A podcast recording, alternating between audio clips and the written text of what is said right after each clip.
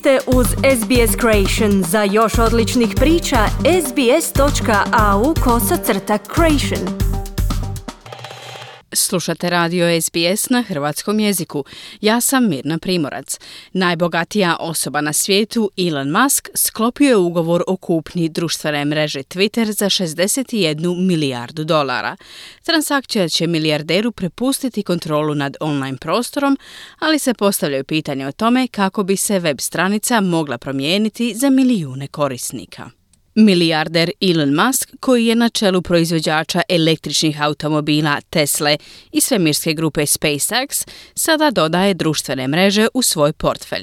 Pregovori su započeli tako što je Musk predložio kupnju tvrtke po cijeni od 54,20 američkih dolara po dionici. Ziv Sanderson iz Centra za društvene mreže i politiku Sveučilišta New York kaže da bi Muskovo preuzimanje moglo proći glatko ili bi moglo u potpunosti promijeniti Twitter.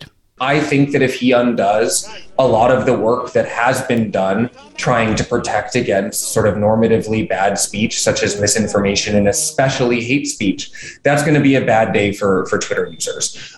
Mislim da će biti loš dan za korisnike Twittera ako on poništi mnogo posla koji je učinjen pokušavajući zaštititi od vrste normativno loše govora kao što su dezinformacije i posebno govor mržnje, kazao je Sanderson. Bijela kuća je i dalje oprezna u pogledu šireg utjecaja platformi društvenih mreža. Glasnogovornica Bijele kuće Jen Psaki kaže da je predsjednik Joe Biden zabrinut.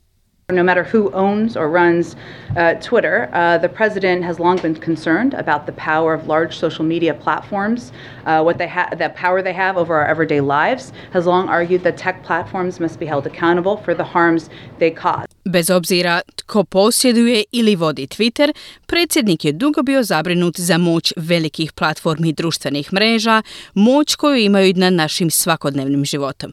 Dugo je tvrdio da tehnološke platforme moraju biti odgovorne za štetu koju uzrokuju, kazala je Saki.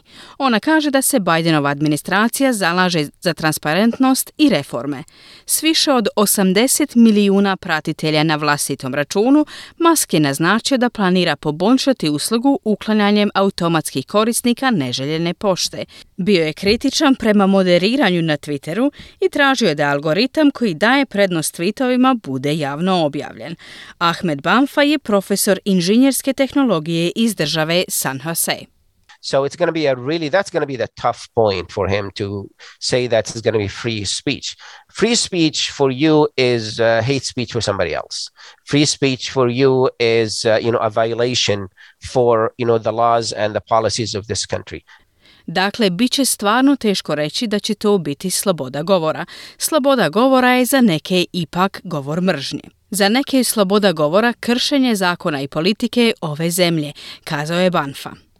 Twitter je već bio pod nadzorom nakon što je ukinuo nalog bivšeg američkog predsjednika Donalda Trumpa zbog potencijalnog poticaja nasilja kada se dogodio napad na američki Capitol u siječnju prošle godine.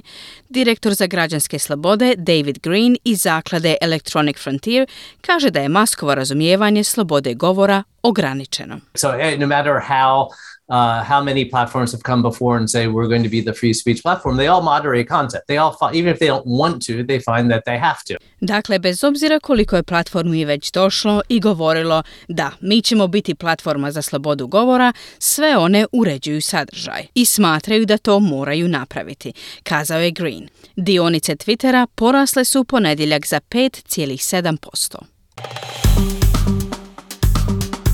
Kliknite like Podijelite, pratite SBS Creation na Facebooku.